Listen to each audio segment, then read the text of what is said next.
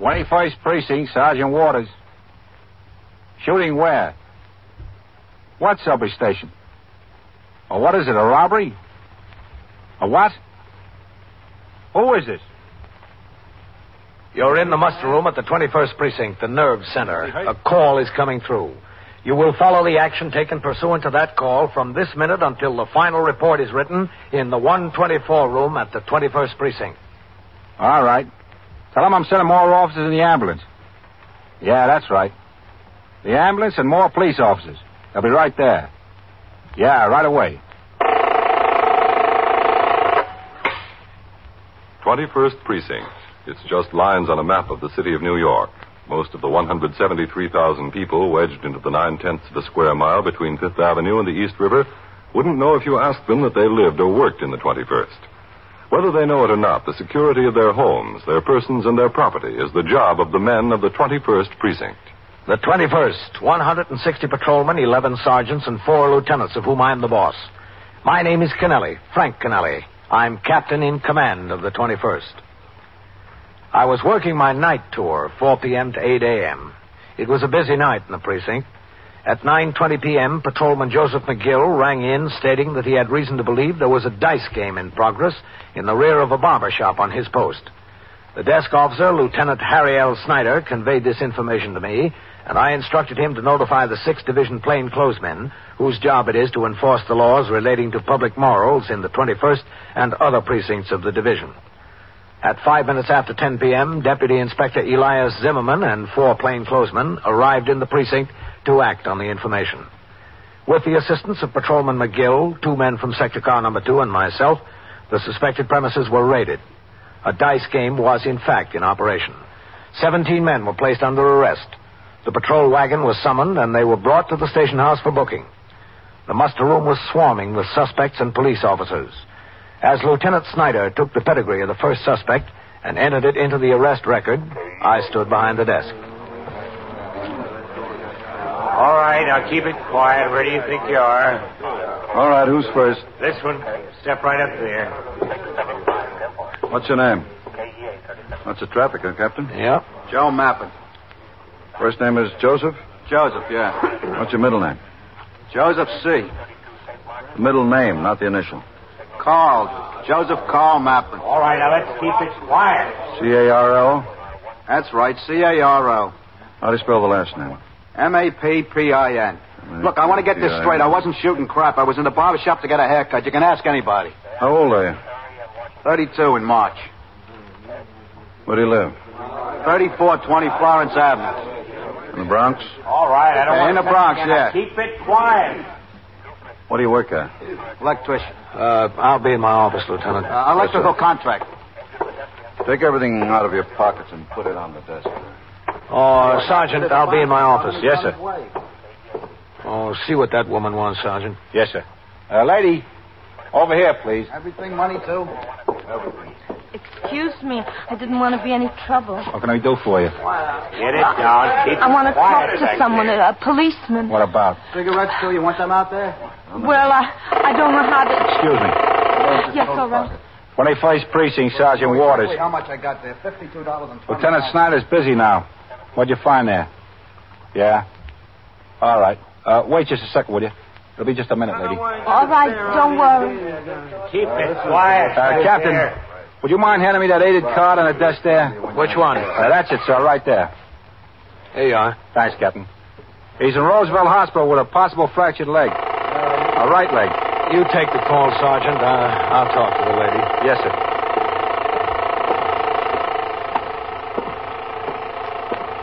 I'm Captain Kennelly. How do you do? Uh, it's awfully busy here. Supposing you step into my office, hmm? Oh, all right. My wife lives in the 67th Precinct. Hold on a minute. I don't mean to be any bother. 21st Precinct. In here, please.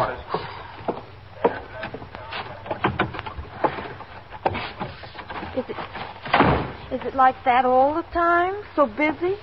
Not all the time, no. Uh, would you sit down? Uh, Uh, Mrs. Toppin, Mrs. Eva Toppin. ah, would you sit down, Miss Dobbin? Thank you. Thank you very much. Well, what can we do for you? You know how many times I walked past the police station, how many times before I came in? What's the trouble, Miss Thompson? trouble, all right. So much trouble I don't sleep nights. I don't sleep nights for two weeks. What? Instead of coming into the police station, maybe I should have kept right on walking by. Uh, but you're in now. Yes, I'm in. Please sit down. You, uh, want to tell me about it? All right. But I'm married 15 years, going on 16. If I tell you, I might as well move out. If I don't move out, I'll get kicked out. 15 years. It's something about your husband? Yes. And no, about his brother. What's the trouble with him? Crazy, insane. Well, Mrs. Toppin, that's not our job. He shot his wife, killed her. Oh? Crazy. When did this happen? Six, seven weeks ago, I don't know. Where? At his home, Brooklyn. He came home one night and took a shotgun. The shotgun he used to hunt ducks. He shot her. She was dead. Why did he shoot her? No reason. He's crazy. Well, he must have thought he had a reason. Well, he said she was running around. He said she ran around with all different men. He said it for years. Was she? No, nothing. She stayed home all the time. A nice woman. Just scared all the time. Scared he was going to kill her. And he did. What's his name? Who? My husband? His brother. Oh, just like my husband's Toppin. My husband's John. He's Fred. Where is he now? Fred? Yeah. I don't know right now. Well, wasn't he arrested? They didn't catch him yet. Are they looking for him? Oh, sure, yeah. They knew right away it was him that killed her. It was his gun. The lady downstairs from them heard the shot. She came out in the hall. He was running down the stairs. He ran down the stairs and out in the street. And they haven't caught him yet? No. Uh, this was in Brooklyn six or seven weeks ago? Yes, Brooklyn. Well, the police have been working on it, haven't they? Oh, sure, all the time. From as soon as she was shot. A detective came to our house and told us about it. We went to Brooklyn with him, to some police station there. We went to the place where they had her laid out in a, uh, what, what do you call it, morgue. They asked us a lot of questions. Does your uh, husband have any other brothers and sisters? No, just, just him, Fred. So a day or two goes by and he still isn't caught. They went to a funeral and everything like that. There were detectives at the funeral, too. The same detectives that talked to us. They said they thought maybe Fred would come, but he didn't. After the funeral, one of the detectives came to our house. He waited there, and then another detective came and also waited. Uh, have they still got detectives planted at your house, Mrs. Toppin? planted? Wh- what do you mean planted? Well, are they still waiting there? Oh, no. After ten days, so maybe two weeks, one of them came in for a cup of coffee with me and John. He said, uh, the detective, they thought Fred had gone away from town, Pennsylvania, someplace. They said they wouldn't wait at our house anymore. I see. Well, uh, what's the problem now, Mrs. Toppin? The problem is, John heard from Fred. Oh, Fred called John on the telephone at his place of business two weeks ago. didn't John call the detectives? No, Well, why didn't you? I didn't know. I didn't know till the day before yesterday. I went to put money in the savings account. I saw $200 was taken out. $100 once and $100 again. When John came home, I showed him the bank book. He told me his brother called him on the job and told him he needed money. He called him twice for money, and twice he went to the bank and got it out. $100 each time. Why didn't he get in touch with the detectives? He wouldn't do anything against his brother. Oh, but you said he's out of his mind. I say he's out of his mind, yes. The detectives say he's out of his mind. Everybody says he's out of his mind. Everybody except John. John don't believe it. He sticks up. His brother could kill three wives and rob four banks, and to John he'd still be all right. It's a loyalty. Stick up for the family. Doesn't he realize that his brother's liable to get violent with him? How could he realize that if he don't realize he's crazy? Yes, I see your point. I can't mention it around the house. One word that anything is wrong with Fred makes John mad. He thinks it's a reflection on him. He thinks people will say it runs in the family. He's insane, too. He should realize it. I asked him who's kidding who. Wasn't Fred in Harlem State Hospital for two years? I asked him why did they send him there? He said to get a rest. What are you going to do with something like that? You can't even talk to him about the subject. Well, why didn't you come and see us or call the Brooklyn detectives before? Because before he'd already seen Fred and the money was gone and so was Fred, so what good would it do? It just get me in a big argument with John, that's all. And now? Well, I noticed today the bank book was gone again. He took it when he went to work. I see. It was back after supper. Back where we keep it all the time in the drawer with his socks. Another hundred dollars was withdrawn out. You think he saw his brother during the day? No. Why not? Because also after dinner he went to paint the pipes under the sink. He took off his good pants and put on his old pants. The hundred dollars was still in his good pants. Well, then you think, Mrs. Tarpon, that he hasn't seen his brother yet. I don't think it. I know it. Well, maybe he's seeing him tonight. No. Tonight, right now, he's playing seven card rummy with a neighbor in the neighbor's flat downstairs. Where did you say you were going? 36th Street to the movie. That didn't make him suspicious?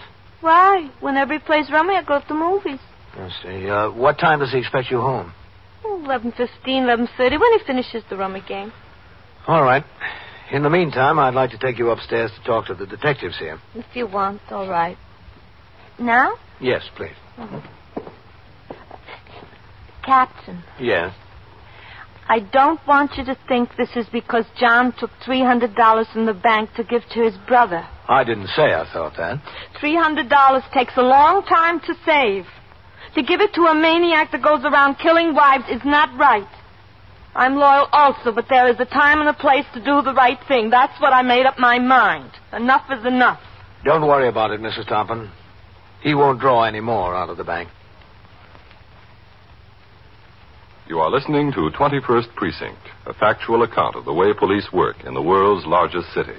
When you sign up for a course or series of courses with the United States Armed Forces Institute, you're getting the same education normally available in civilian schools and colleges.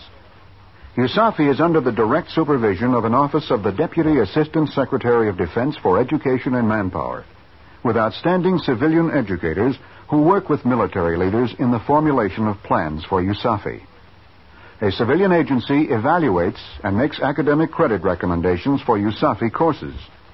This aids schools and colleges in granting credit for educational work done with USAFI. As a result of this cooperation, USAFI courses are based on those available from civilian institutions as well as the needs of the armed forces. So, increase your power through knowledge with USAFI. Now back to 21st Precinct and Captain Frank Kennelly. I took Mrs. Tarpon upstairs to the 21st Detective Squad and into the office of Lieutenant Matt King, commanding officer of the squad. There, she went through substantially the same story she had told me. As Lieutenant King and one of his detectives began to question the woman in greater detail, I left and walked down the worn stairs through the back room and out into the muster room. The crapshooters were still being booked at the desk as I went into my office and closed the door. At my desk, I dug deeper into the pile of reports and communications to be signed in time for the precinct messenger to take them to division headquarters with the morning mail. Yeah? Oh, come in. I'll keep it quiet. Hello, Matt. what's going on out there? It's like a convention. It is. Convention of crapshooters. No? How many of them did you bag? 17. Sit down, Matt. Thanks. That all? The others are plainclothesmen from division. Oh. Lieutenant Snyder is going to have writer's cramp before he's finished with that hole. Yeah. Say, uh, what do you think of this Mrs. Tarpon story, Matt? It looks pretty good, Captain. Oh? I called out to the 62nd Squad. Uh huh. They had such a case. Fred Tarpon, the husband of the dead woman, is still a fugitive. The squad commander wasn't there. His assistant was on the job. He told me they suspected the man might turn up at his brother's. As a matter of fact, I remembered they spoke to me a month or so ago that they were going to put a plan on an apartment building here in this precinct. Well, uh, where are you going from here, Matt? Well, it's their case, Captain. This acting Lieutenant Eric Hertz I spoke to, and a man from Brooklyn West Homicide are on the way over now. What are they going to do? Put a tail on the husband to see if he takes the money to Fred? Well, we thought we might do that at first, Captain, but we decided over the phone to pick him up tonight. Well, why? If this John Tarpon is anything like his wife says, you're taking a chance. He might just shut up. The other way, it'd probably lead you to Fred. Well, we thought it out pretty much, Captain.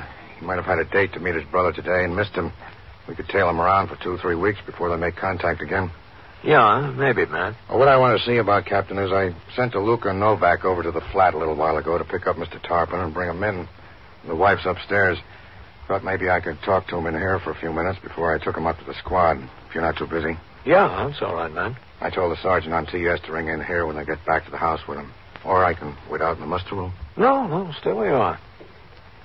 Oh, uh, Mrs. Toppin told me he was playing cards in a neighbor's flat. Yes, sir. She told me. I got the name and location from her. Oh, uh, I got something I want to show you. This, uh, my recommendation for departmental recognition of Patrolman Weber in uh, in connection with the gunfight he and your detective Cassidy had with those two holdup men before Christmas. Oh, yes. I sent mine in on Cassidy yesterday. You ought to get commendations out of it, don't you think? Well, I think a commendation for Weber. Cassidy ought to do better. He ought to get honorable mention out of it. I wouldn't be surprised if he did. Excuse me, man. Yes. 21st Precinct, Captain Kennelly. Sergeant Waters on TS, Captain. Is Lieutenant King in there? Yeah, he's right here. DeLuca and Novak are here. He asked me to stop them when I got back to the house and ring in here. All right, hold on. Uh, Matt, DeLuca and Novak are out at TS. Well, ask them to come in, Captain, if it's all right. Sergeant, have them come in here. Yes, sir. In the captain's office. And, uh, Sergeant, Yes, sir. how are you doing out there with the dice players? The lieutenant's got about half of them booked in, Captain. It's slow. All right. Yes, sir. Come in. Come in, Louis. Go ahead, Mr. Toppin. Drag somebody away from a peaceful rummy game. Novak, you better go on up and catch while Whitey takes for his meal. Sit down here, Mr. Toppin. I know nothing. I told the detectives from Brooklyn I know nothing. I told this detective tonight I know nothing. I tell you I know nothing. You don't have to know anything to sit down, Mr. Toppin. This is Captain Kennelly. I'm Lieutenant King. How do you do? Hello. Mr. Tarpon, I don't suppose there's any need for me to tell you how important it is for us to apprehend your brother. Everybody's already told me. As important as it is for us, it's just as important for him. His safety is involved, and his health. There's nothing wrong with his health. There was never anything wrong with his health. He's as healthy as an ox. I think As an ox. he looked well when you saw him. Yes, when I saw him a week before. Before his wife died. Yes. Do you think there's any doubt that he killed his wife? I think nothing. I only know what I know. It's been established beyond all doubt that he killed his wife, Mr. Tarpon. You know that. I don't know that. I was not there. But he did. Were you there, Captain? The evidence is quite conclusive, Mr. Toppin. I don't get this for the evidence. Is that why you've seen your brother on several occasions? When? Since he's been a fugitive, Who said I saw my brother? didn't you? Eva has been talking to you. You saw him on two occasions. I know it was Eva. I know it was her because that's what I said to her. I saw him twice. Man can't even lie to his own wife without the police becoming involved. Why did you lie to your wife? If it was a lie. Sure it was a lie because I had to tell her something she'd believe about what I did with the money. You know about the money, too. Yeah. Sure, sure. Tell a woman a secret. I took the woman out of the... I took the money out of the bank for other personal reasons. What other personal reasons? To pay someone I owed. Who'd you owe? My place of business, the shipping clerk, he takes bets on horses. I owed him. Two hundred dollars. $200 a year. And why'd you draw it out of the bank a hundred dollars at a time if you owed him two hundred? Because I told him I'd pay him a hundred at a time. To settle the two hundred you owed. That's right. One one is two. Then what was the other hundred drawn out today for? Oh, so she sneaked a look at the bank book tonight too, huh? Where is she? I could give her a piece of my mind. That woman is she here? What was the hundred today for, Mr. Tarpon? Also for the bookmaker? Yes. But you only owed him two hundred. I was trying to win back the two hundred, so I lost another hundred also. Three hundred altogether. That's what you paid him, is that right? Three hundred, yes. Except I didn't pay him the last hundred yet. I still have it in my pocket. Do you want to see? No, that's all right. What's the name of this shipping clerk? The bookmaker, Yes, what's his name? Al. What's his last name? I don't know. You work in the same place, you don't know his last name. Well, we're in different departments. It's a big place. All right. We'll find it out. Woman who runs to the police with lies. Her husband tells her wife a lie about some money. She runs to the police. Did you ever hear of anything so ridiculous? That's what's the matter with lying, Mr. Tarpon. Keeps getting people in trouble. The interrogation of John Toppin continued for some minutes. Now, when was it? It was a difficult job for Lieutenant King. He needed information regarding the whereabouts of the killer, but he could not afford to press too hard for fear that the witness would stop talking entirely. He skirted the subjects that were touchy to John Toppin and kept going over and over the ground previously covered in the hope that the witness would be hopelessly caught in the tangle of his own lies. It didn't work. At 11:15, Lieutenant King and Detective DeLuca left my office with John Toppin and took him out into the muster room where the process of booking the gamblers was continuing. I stood in the doorway of my office and watched them go into the back room, up the stairs to the second floor on their way to the office of the 21st Detective Squad. All right, Mr. Tarpon, inside. I have to be at work at eight in the morning. I hope you're not. Eve. Family secrets. Family secrets, you tell them, huh? Family secrets about a wife killer? All right. Family secrets. About a maniac? But the maniac part and the wife killer part don't bother. All right, let's Oh, settle down. It's the money, the $300. You are crazier than he Mrs. is. Tarpon. He is not crazy. Louis. Just get it through your head. I got enough through my head He already. is not crazy. Now, Mr. Tarpon. Now, let me go. I can talk to my own wife. Your wife, yes, but not for long. What do you mean, not for long? I mean, not for long.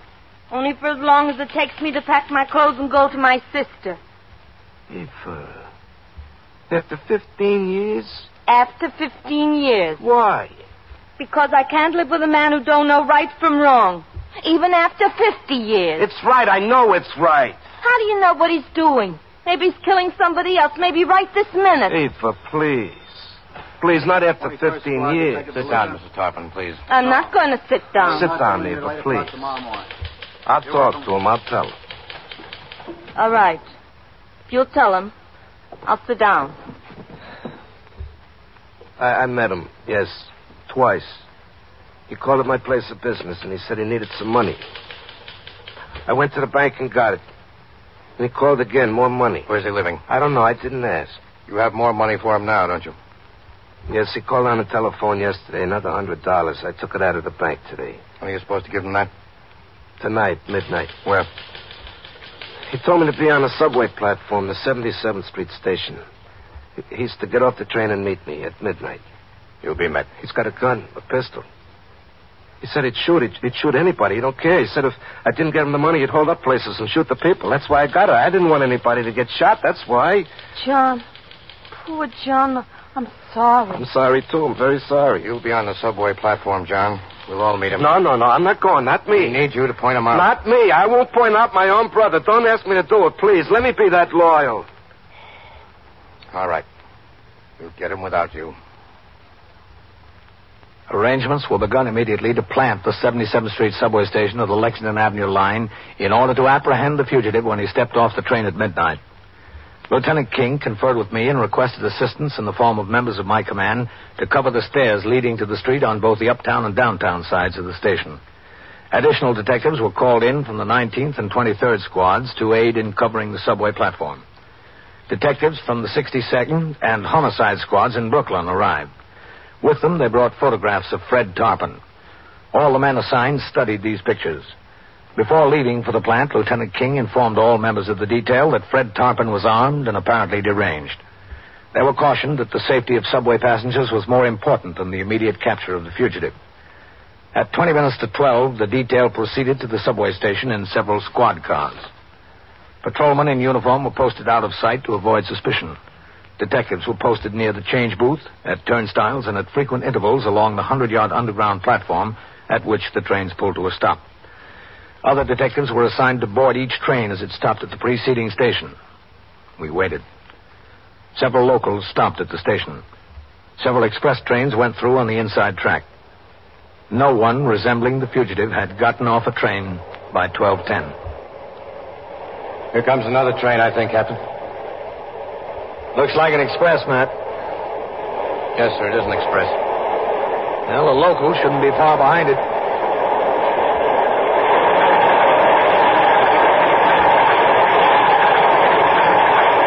Twelve minutes after. What? It's twelve minutes after twelve. Oh, yeah. Think he's going to show?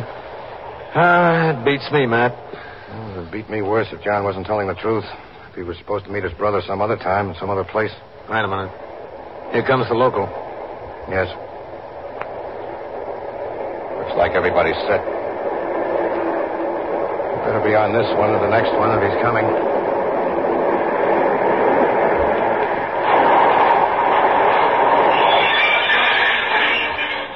Six cars. Not many passengers, Captain. No. Way down there, the last car. Look. Could have been him getting off.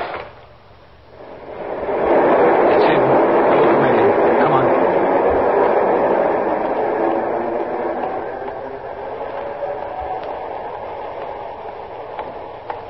He's going to talk to him.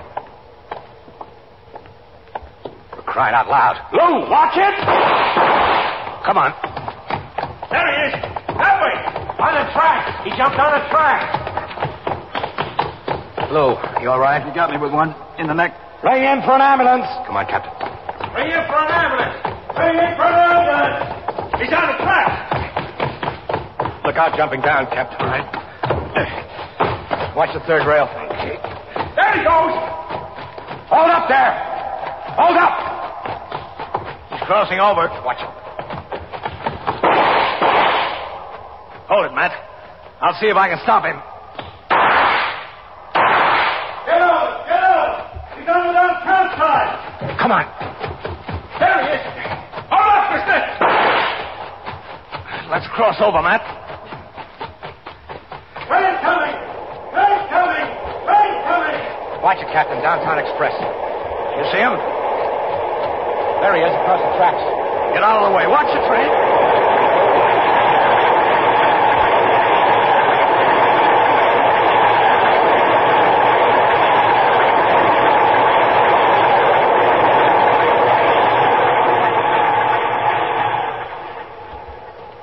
See him, Captain? No. There he is! Come on! Get away from me! Come on.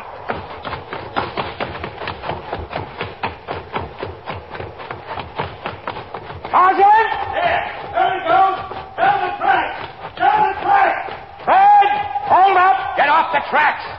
He's going to hit the third rail! Oh, my God. Where is he? He's down!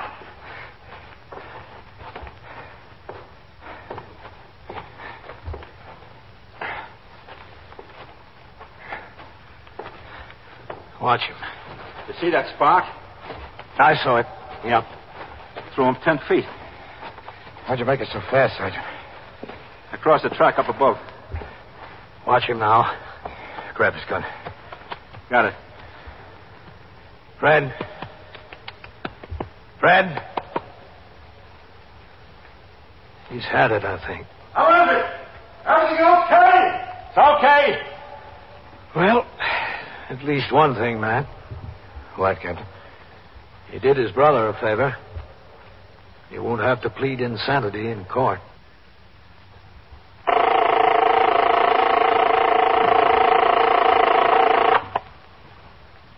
Twenty-first precinct, Sergeant Waters. Well, where was the car parked? The sixty-first and what? Were the doors locked? Well, what kind of a car is it? What year? Well, what's the registration number? Yeah. Yeah. And so it goes. Around the clock, through the week, every day, every year. A police precinct in the city of New York is a flesh and blood merry-go-round. Anyone can catch the brass ring, or the brass ring can catch anyone. 21st Precinct, a factual account of the way the police work in the world's largest city, is presented with the official cooperation of the Patrolmen's Benevolent Association, an organization of more than 20,000 members of the Police Department, City of New York. Everett Sloan in the role of Captain Kennelly, Ken Lynch as Lieutenant King. Featured in tonight's cast were Barbara Weeks, Scott Tennyson, Santos Ortega, Larry Haynes, John Sylvester, and Harold Stone. Written and directed by Stanley Niss. Produced by John Ives. Art Hanna speaking.